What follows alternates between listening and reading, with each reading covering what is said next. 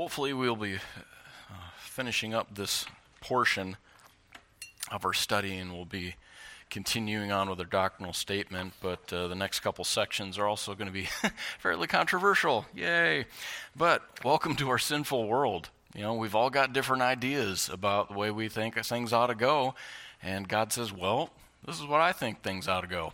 And so we need to get on, uh, on the same page with the Lord, and we'll be all right. Problem is getting on the same page with each other. So that's why we're going through these things. You know, the, the Word of God is very, very practical. And many times we just take for granted that our church is teaching and standing on what's right. But we need to be understanding of what a church teaches, our biblical stands on different topics, because that affects what we understand and our ability to minister in this world. So if we stay in the dark, we're going to be unprepared, or uh, we'll find ourselves incorrect. We've got to be very careful of that. So this will hopefully be the last uh, portion of this section. So uh, again, let's start with Psalm 119:34 together, folks. Give me understanding, and I shall keep thy law. Yea, I shall observe it with my whole heart. Got to get it up here for us to be able to apply it properly. So, human sexuality being, uh, we believe that God has commanded that no intimate sexual activity be engaged in outside of a marriage between a man and a woman. We believe that any form of homosexuality, lesbianism, bisexuality, bestiality, incest, fornication, adultery, and pornography are sinful perversions of God's gift of sex. We believe that God disapproves of and forbids any attempt to alter one's gender by surgery or appearance. We believe that the only scriptural marriage is the joining together of one man and one woman. So let's look at part three here the true cost of misuse. Again, many of these principles are, are not going to be a shock. I, I believe we're all going to be in agreement on them. But because our society is so twisted we cannot find ourselves ignorant of how to approach these topics. We've got young people that we need to instruct in more detail now than we have in days past. Now, if you're a, a parent, this is going to be very helpful for you. If you're a grandparent, you may find yourself needing to either prod your children to help educate your grandchildren a little better, or in all honesty, as a married couple these things may not even have been addressed uh, in your marital counseling, if you had any, or throughout your marriage. There are a lot of married couples who do not understand the principles of what we're going to go through. And because of that, there's a lot of tension and misunderstanding between the two of them. So, this literally is something that is going to help everybody in this room this evening. And we're going to hit some stuff that is normally shied away from, but I don't feel we can we have that luxury anymore. Uh, we need to uh, handle these things very directly. So let's jump into it. Uh, the first section, hopefully, should not be too controversial. Uh, blank number one Marriage is a foundation that teaches roles, cooperation, and commitment. We see all the way back in Genesis 2:18 and the Lord God said it is not good that the man should be alone. I will make him an helpmeet for him. So a man isn't complete without a wife, just as mankind is incomplete without God. That is the overall point God is trying to get through. There is a design and there is a function to everything God has us do. And marriage itself is a teaching opportunity. It's a lesson that you are literally living. Now, we do want to uh, be reminded that we talked about last week as far as that gift of singlehood. That is a thing. And God designed certain people that, hey, you don't have the desires to, to have a family, to be married, uh, to engage in sexuality, but you still want deep, meaningful relationships. That's fine. That's great. But that's not most people. So God looks at the overall group of mankind and says, it's not good that a man be alone. You're not designed for that by and large, most of you. But you have to understand what God's trying to get through. He's trying to get through you need each other just as you need me. So, getting that understanding of the illustration, the, the teaching point that God is trying to get out there, I mean, that's kind of crucial. We need each other. Sadly, a lot of people look at marriage differently. Like, well, it makes me happy. Well, that, that's good. Hopefully, a, a marriage does make you happy most of the time. But let's be realistic. Sometimes you're not real thrilled with each other, right? Let's be real. So, if the only reason you're married to somebody is to make you happy, guess what? You're not going to want to be married all the time. I mean, those expectations uh, with the understanding have to come together. But God's designed this relationship. Ephesians 5 22 through 24. Wives, submit, uh, excuse me, for, submit yourselves unto your own husbands as unto the Lord. For the husband is the head of the wife, even as Christ is the head of the church, and he's the Savior of the body. Therefore, as the church is subject unto Christ, so let the wives be to their own husbands in everything. So, even that particular aspect of the marriage relationship, the wife submits to and supports her husband's lead, just as the church, and that's all of us, submits to and supports Christ's lead. So, under Christ's leadership, this is a cooperative effort. Boneheaded guys, let's be honest, are going to look at this verse and say, See, woman, you're supposed to do what you're told. yeah, if I were to say something like that, I would immediately duck because Liz wouldn't do real well with that. We understand marriage is a cooperative effort. Now, I'm going to be held responsible for how I lead, all right? But Christ leads the church, and the husband is to lead the home. Spiritually speaking, I'm supposed to add that drive. I'm supposed to say, We are going to be in church. We are going to see God. We are going to follow the Lord. I'm supposed to have my antenna up to make sure that my kids are doing well spiritually. If they're not, it's my job to get active. Now, does that mean Liz has no responsibility? Of course not. We are cooperative in this, but I'm supposed to be that drive. Some men say, well, that's I wear the pants of my family and we do what I say. Brother, you've missed it. You're the spiritual head of your home, but it is a cooperative effort. And that's what Christ is trying to get across to us in this passage. The church follows his lead, the wife follows the lead of the husband, just as Ephesians 5 gives us the opposite side. The husband loves and sacrifices for the growth of his wife, just as Christ has loved and sacrificed for the salvation of his church. That's what Ephesians 5 25 through 29 say. And grabbing the highlights there, husbands, love your wives, even as Christ also loved the church and gave himself for it, that he might sanctify and cleanse it with the washing of water by the word, that he might present it to himself a glorious church. For no man ever yet hated his own flesh, but nourisheth and cherisheth it. Those are two loaded word nourish and cherish. Very loaded. Even as the lord the church. So it's a selfless purpose we're going to be going over these things in the next couple sections of our doctrinal statement because they deal specifically with marriage and family. So this is just a precursor. So gentlemen our job is to sacrifice ourselves our goals our time our energy our resources to grow specifically our wives spiritually. Maybe that means setting aside some golf to make sure we have some family devotional time.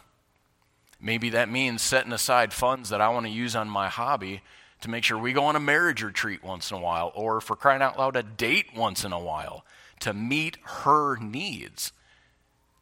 It's more than just putting clothes on the back and a roof over the head and a meal on the table, guys.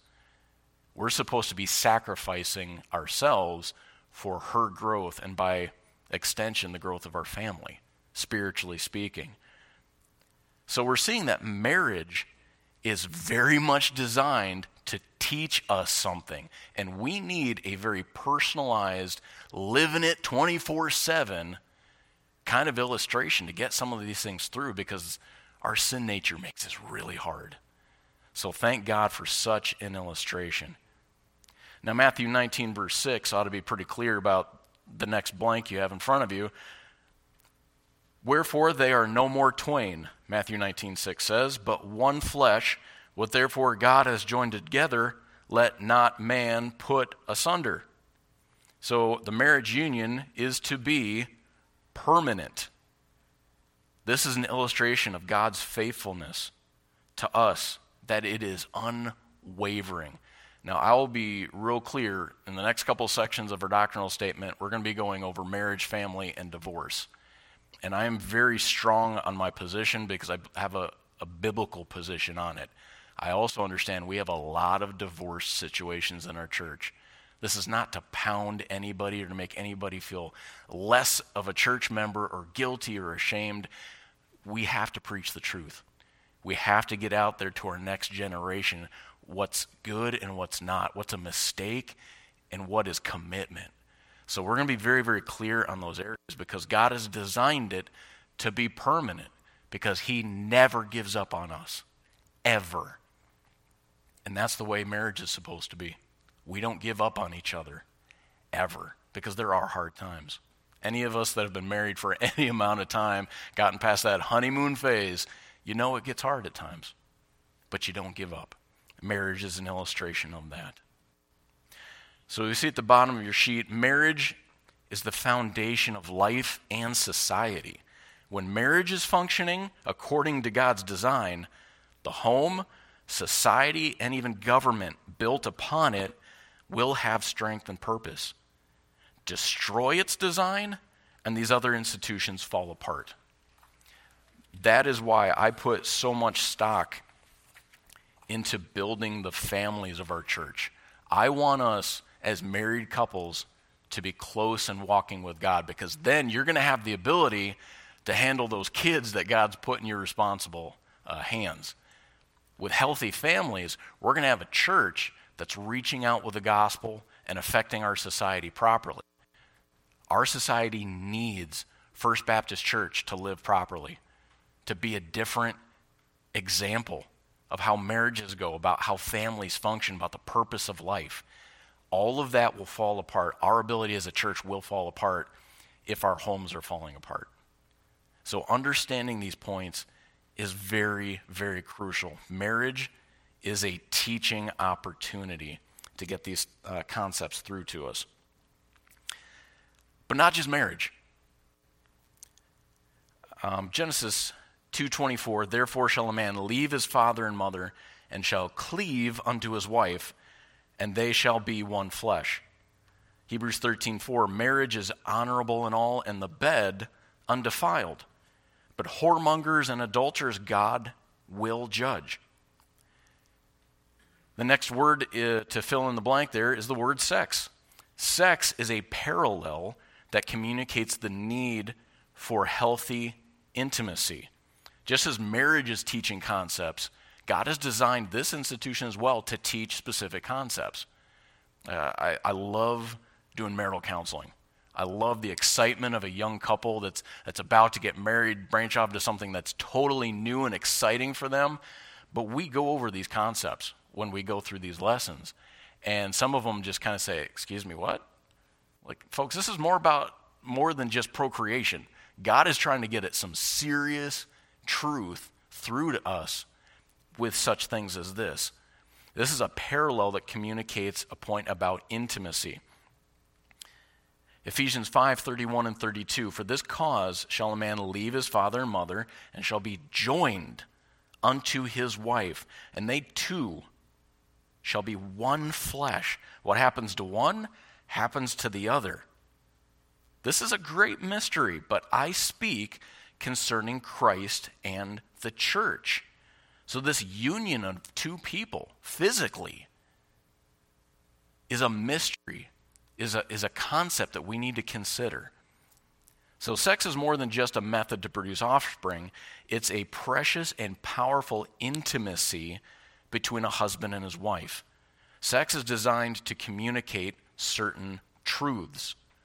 Now, those of you that have been married for a while, you'll be able to think and meditate on this truth and realize, you know, yeah, that, that's true. Never really thought about that before.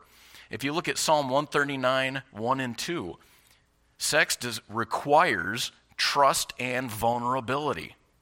Now, again, these are all going to be within the parameter of a healthy marriage relationship. We're not talking about misuse. Talk about the proper God design kind of situation. Psalm 139, 1 and 2. O Lord, thou hast searched me and known me. Thou knowest my downsitting and mine uprising. Thou understandest my thought afar off. There is no one that knew David like God and still loved him. David was willing to pray, Lord, search me and know me. You already know me, but I'm willing to give you that vulnerability. Would you please search me? Folks, that's a scary thing to pray. Let's be honest. Lord, I want you to lay my life fully open, and I want you to examine me and show me what needs to change, what's good, what's bad. Guide me based on what you see. Complete honesty. That is a type of intimacy that you and I have very rarely with anybody else in our lives. But our spouses, it has to be there for such a thing as this. Point number two sex is an act of giving that meets physical and emotional needs.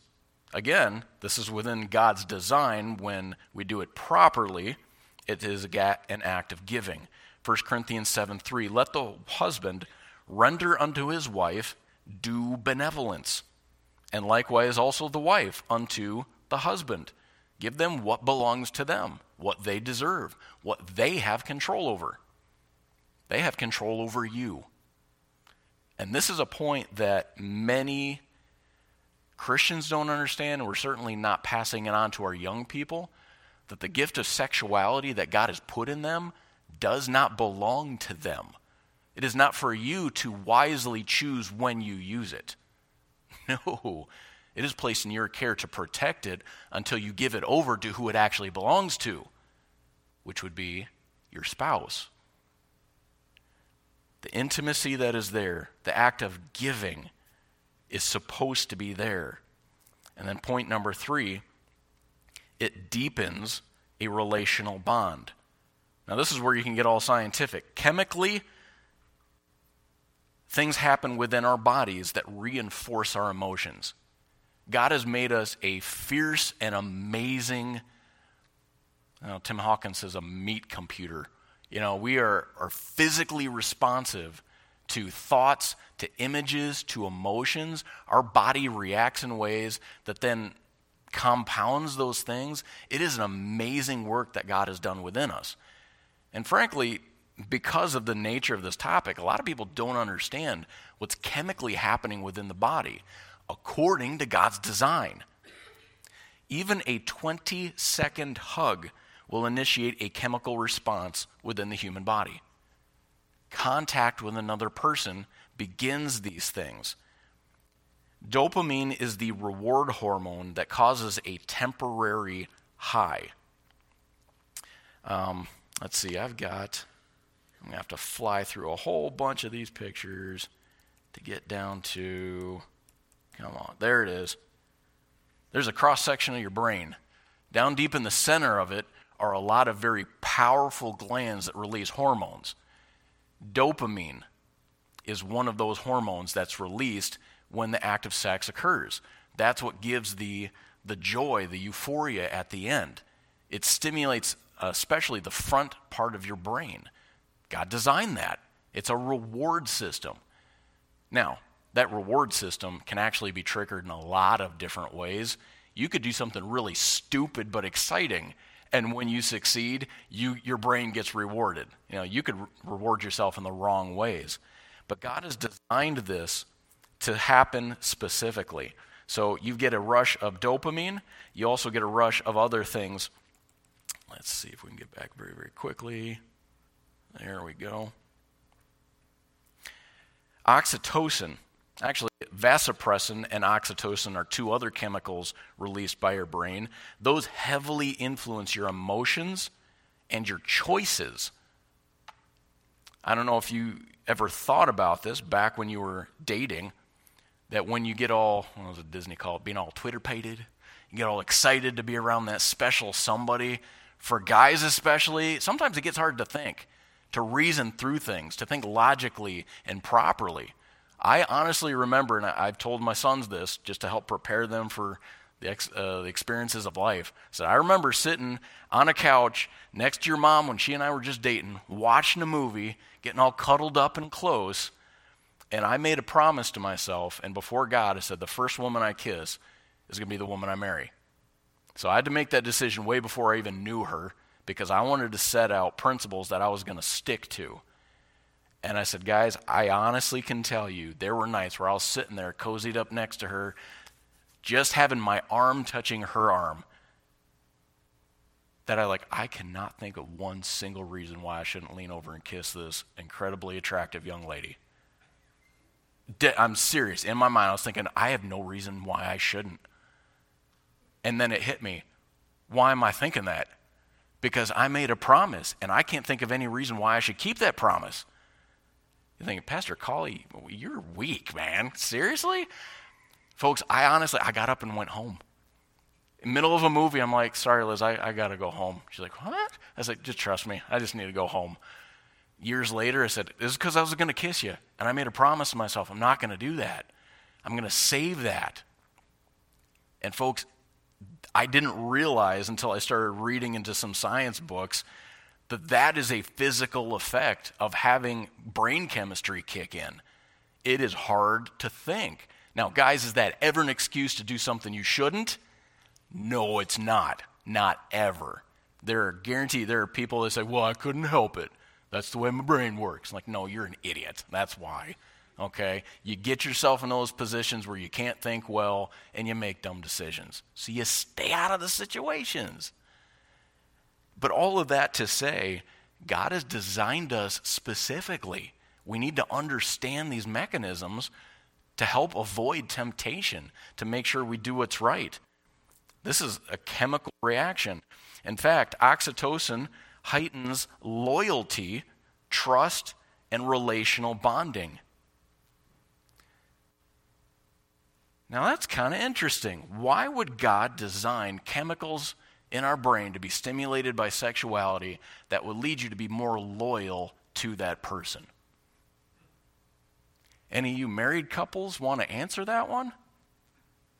Maybe it's because sometimes it's hard. Maybe because life gets tough and you want to check out, but you've just got this something in your head that says, but I just can't. It's because God has designed the things that we do as a married couple to help reinforce that commitment. God's doing everything to help us, folks, even on a chemical level. It's amazing what God has done. Now, sadly, we're going to go over it in a couple of minutes. That can work to the negative as well. Anytime we misuse the gifts of God, these things work to our detriment exponentially. So let's move on, though we're still looking at God's design. Understanding is going to protect our purity and the blessing of what God has given us. So your first blank there is understanding. And the second blank right underneath it, an understanding of design will help determine use.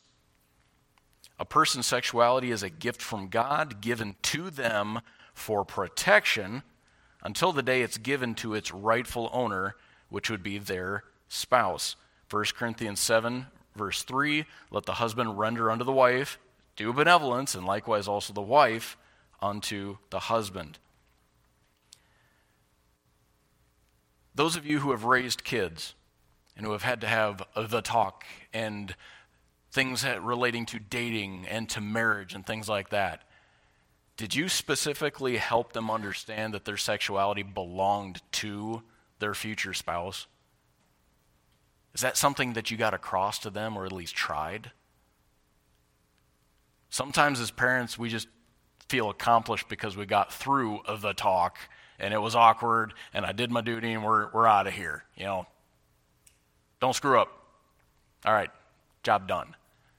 Folks, there's so much more we need to be communicating to our young people. I've been trying to think of ways to, to communicate this stuff to my kids. I told you that I, I just took our, our second son out on a camping trip, and there's a lot of things we talked about, and I brought these notes because there's a lot to talk about.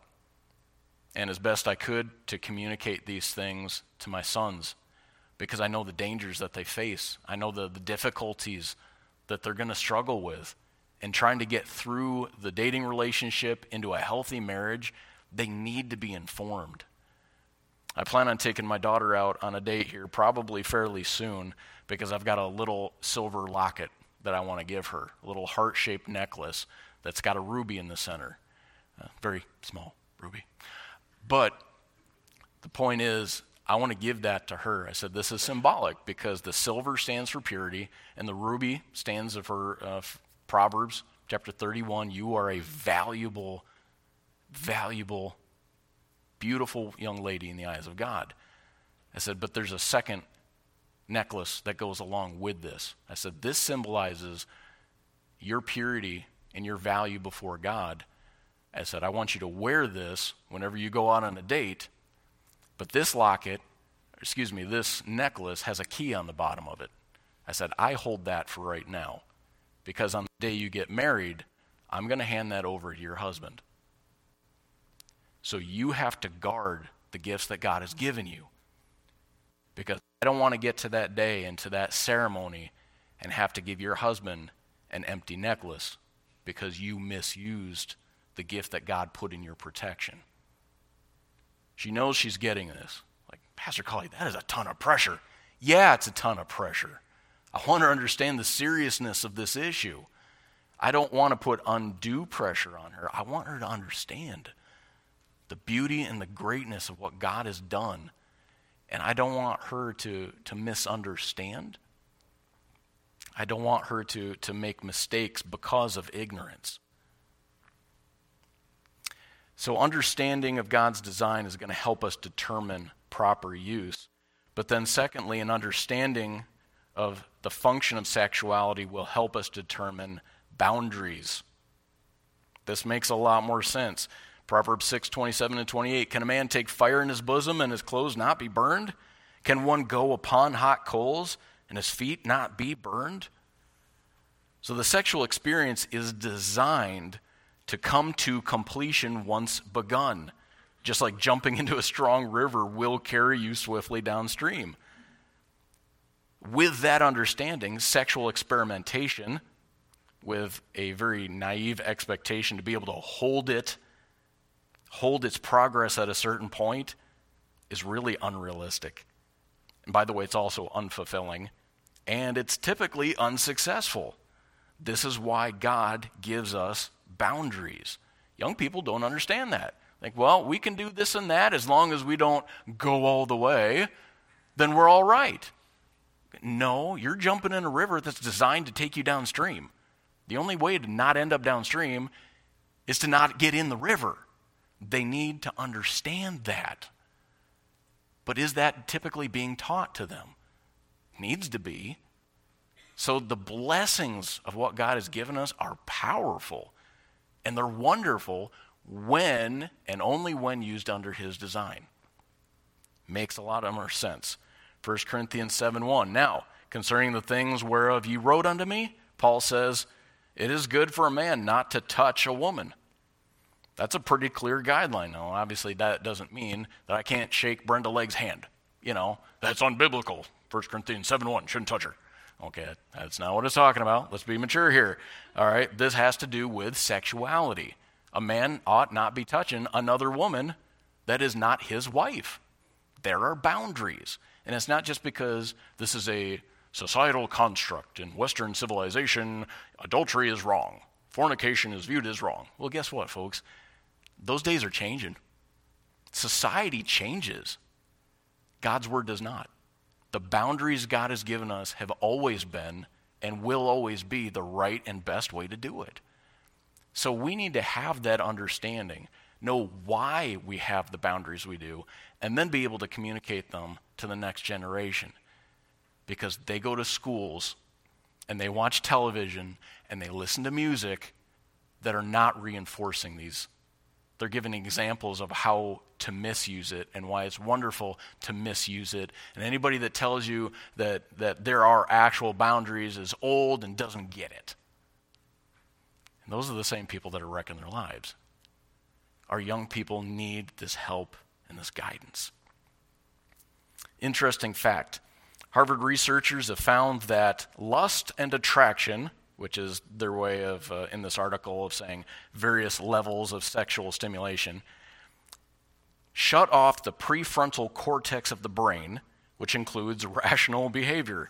Some, uh, someone with an appreciation for God's design will agree to God's wise boundaries and set up strong personal standards.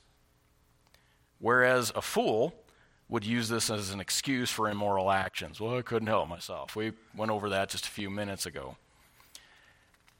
So I don't want our young people to go into their teen years, to go through what would have been very positive dating relationships, and to make honest mistakes. Because there are young couples, Christian couples, who make honest mistakes. Why? Because they weren't being careful. They didn't know why to be careful. They didn't realize this is a rushing river that you don't even get your feet wet until you got a ring on your finger. Because of God's design, they need to be informed. So, whether that be young people that need a good dose of fear so they don't go in their foolish directions, or the well meaning young couples that are trying to do what's right, they need the extra backing of understanding. God is amazing in his design, but we need to be understanding of it.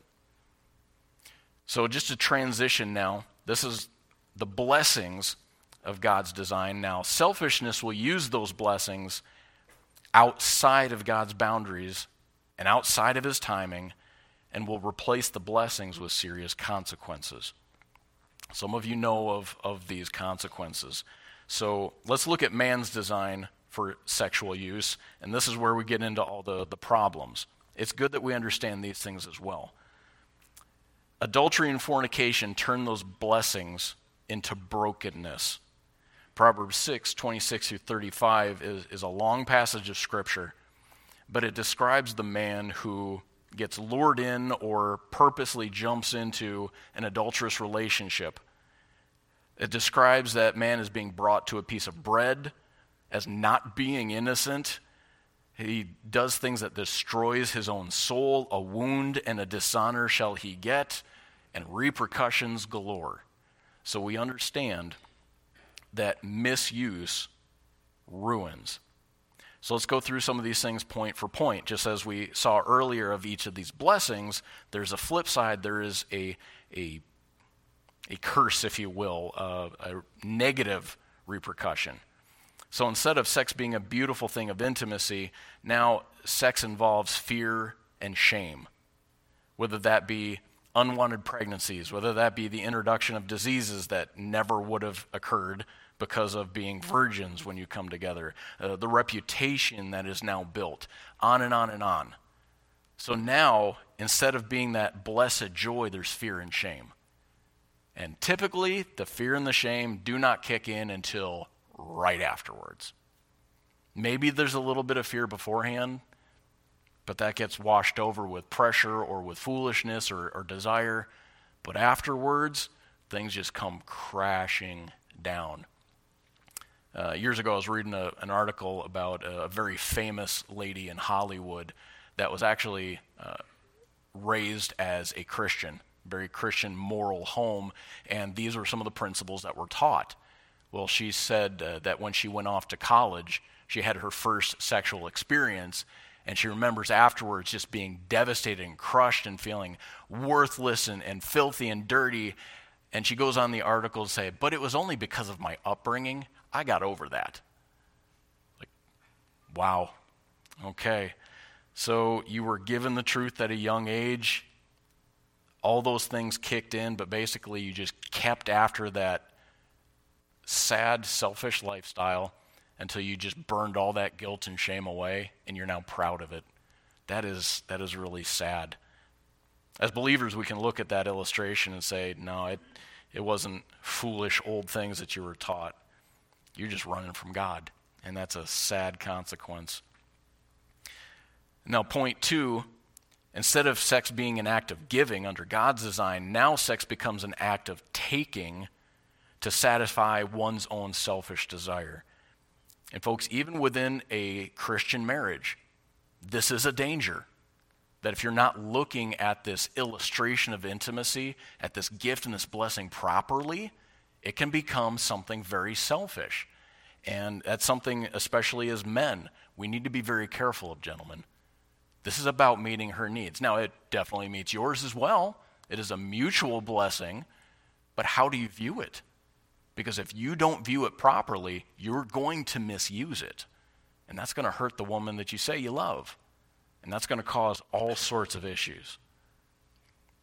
Point number three sex now causes the chemical and the emotional effects to work against you.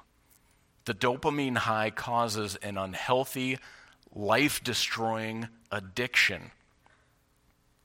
Because of that, that center of your brain that's kicking out the dopamine and giving you that reward, folks, that's the exact same chemical reaction to doing drugs. And we think, well, why are drug addicts so addicted? Well, that's what's happening in their brain. They're giving themselves a chemical that hits that same area of the brain and the same reaction chemically. So, is there such a thing as sex addiction? Absolutely. It's the same thing as a chemical drug addiction. So, what God is using to reward you for doing right, somebody that's misusing it is getting that same addiction in a negative way. Also, the emotional bonding between you and that person creates an unhealthy loyalty to someone who is undeserving and uncommitted. This is literally the reason that we have young ladies that are literally being beaten by their boyfriends, but just can't leave them because they love Bubba. And I'm sure Bubba's going to change, and he promised he'll never do it again. Are you serious? This is the fifth time. You call the cops on him, but yet you just can't leave the bum? It's because of the loyalty factor. They're being physically intimate with each other, and she is confused and become overly loyal to a dirtbag. And by the way, guys, this happens with fellas being addicted to a girl that's not faithful to him or, you know, under the right conditions. You would never consider her for a lifelong partner, but because you're being physical with each other, you're getting confused and literally addicted and loyal to somebody that doesn't deserve it. The designs of God are powerful in the right ways, but under misuse become powerfully negative and destructive. Now, to finish this point off, multiple bonds, which would include recreational sex to having multiple relationships where you're physically intimate, those multiple bonds weaken the ability to relationally bond in the future. This is like taking a piece of tape and sticking it on a piece of cloth and ripping it off. And then putting it on a piece of cloth and ripping it off, putting it on a piece of cloth and ripping it off, and then expecting to be able to use that piece of tape. Doesn't stick real well. Same thing with Velcro. Open, close, open, close, open, close, it wears out. If we misuse the gift of sex, that ability to bond properly with the right person gets damaged. All these relationships, now you have a hard time trusting. You have a hard time bonding with somebody good that comes along. In all these ways, God knows what He's doing, so we need to understand what He's doing so that we're extra careful in how we use God's gift and how we teach our next generation. So, if that wasn't uncomfortable enough for you, let's jump into the next section. All right. Again, under man's design for selfish use of sexuality, here's your next blank pornography twists and addicts. I was very, very pleased to see that this is specifically referenced in our church constitution because this is an amazing poison that has run throughout the United States and the church. Hold on a couple minutes for some statistics that I hope will shock the daylights out of you. EarthWeb.com reports that today, roughly 2.5 million people visit the world's most popular porn sites every 60 seconds. Two and a half million people every minute. One of the biggest sellers of pornography, Pornhub, says that patrons mostly come from sadly, the United States. We are the biggest consumer. Uh, I believe Russia is next, and then it's either Japan or China. I really don't care. I hate the number one spot with things like this. I love the U.S. being number one in a lot of ways. This is not it. But sadly, this is the truth. Statistics are very, very clear. In the United States, where an estimated 40 million users consume porn regularly. Regular basis. There's only what, 300 million people in the U.S. right now? That's a pretty high statistic, folks. So here's the process, and I thank God so much for putting good men in my life that were able to explain some of these things. Did so much good to help me when I was younger and even to this very day. Here's the process the eye is the gate to the mind. The mind fills the desires of the heart. Then the desires of the heart push the body to action. That is literally the process. So if you understand this process, you can help protect yourself because you know how to do it. This is how it works. So if you're wondering, well, is that a, like a psychological thing? Is that a Bible thing? Is that well, look at scripture. God tells us how he's designed us. Lamentations 3:51 has an interesting principle. The prophet says, "Mine eye affecteth mine heart." Now, context of this verse, the prophet is looking at the city of Jerusalem that it's wrecked. And he's like, I can't not feel something over what I'm seeing. So that's the specific context of this verse. But there's a principle there we need to understand. Because in Job 31, verse 1, Job, in defense of his own uh, holy living, said, I made a covenant with mine eyes. Why then should I think upon a maid? I put this verse to memory. Gentlemen, I recommend you do the same. If I'm not looking at her, why would I be thinking about her? That stuff's not in my head because I didn't let it in through my eyes. This is the number one area as men that we must be seriously disciplined. What we put in our eyes. Because if you put it in there, it's going to be bouncing around in that head. That is dangerous. Because Jesus went on to say in Matthew 5 27 and 28, But I say unto you that whosoever looketh on a woman, looketh on a woman to lust after her, hath committed adultery with her already in his heart. Gentlemen, you may be physically guiltless when it comes to adultery, but let's be honest. What have you been thinking about through the years? In the eyes of God, adultery is adultery, whether it's physical or mental. This is a serious issue. Here's what I learned years ago that was so helpful after that description a lingering look, gentlemen, and the second look will lock an image in the brain. And I tell my boys this I said, guys, you're not going to be able to live in this world without seeing things. You can't go to the mall and not see pretty girls who don't mind displaying their beauty to the entire world in inappropriate ways. You can't help it. If you're ever going to be watching any kind of movie or television show, it's going to come across your sight. But here's what you've got to be disciplined to do.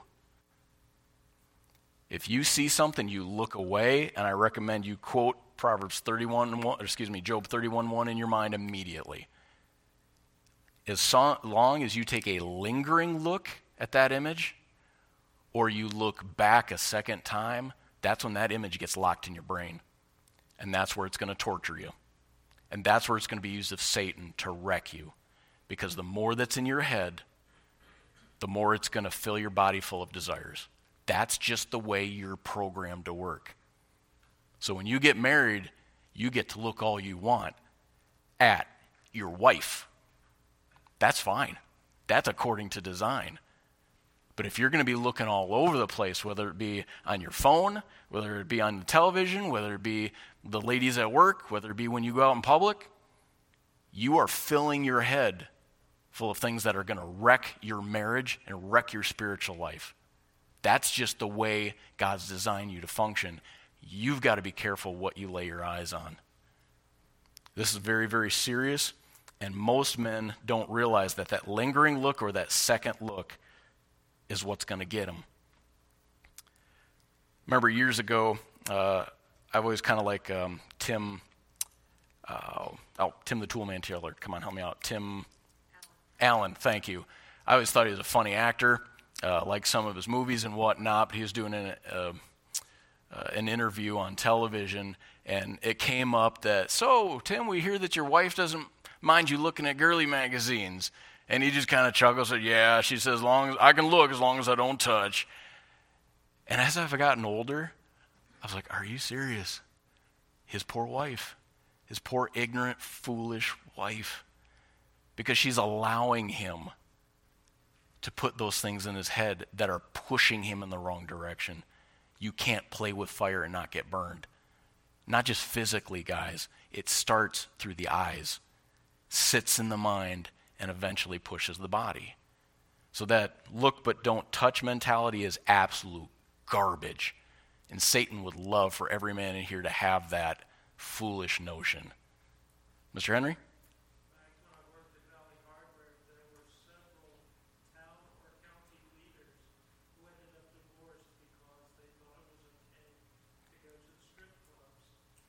That is an issue around here because, yeah, along with a clientele of casinos and horse track racing and all those other things and card tables, you get certain types of clientele that like lots of different activities. So, is there a surprise that there are so many of those kind of I'm, I can not even call them entertainment facilities because they're not. It's it's disgusting.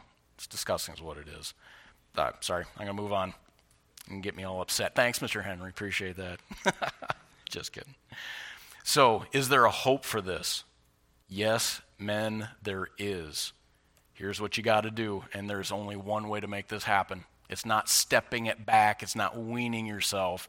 It's 100% stop, and then you saturate your mind and your heart with God's word. That is the only thing that will be able to cleanse the filth of what's in there. Like I said, that lingering look or that second look locks images into a guy's brain. I don't know if it works like that for women. I'm going to assume so. But I know this is this is a struggle for men. So you fill your mind with God's word. Whatever things are true, honest, just, pure, lovely, of good report, if there be any virtue, if there be any praise, think on these things. Psalm 101, verse 3 I will set no wicked thing before mine eyes. I hate the works of them that turn aside. It shall not cleave to me. That word cleave basically means permanently glued together. Gentlemen, there is hope for if things have gone in your eye that ought not be there and are sitting in your mind, you can get them out. But it takes a long time of constantly putting God's word in and it slowly, slowly, slowly pushes the garbage out. We're talking a process of years. But when you stay disciplined and dedicated to guard your eye gate, fill yourself full of God's word, God heals those things. And I warn my boys about it passionately. I said, if you ever come across this stuff, you better treat it like a pit viper at your feet so you get out of there. You don't try to stomp it, you don't try to shoot it, you get out. The temptation is too great. You don't realize it. It's amazingly powerful.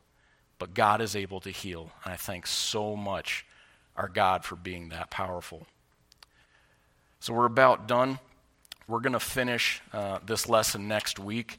Uh, some of the statistics, excuse me, statistics that I want to show you next week some of these specific points need to be made because this subject and this specific aspect of this subject is not talked about in churches like it needs to be.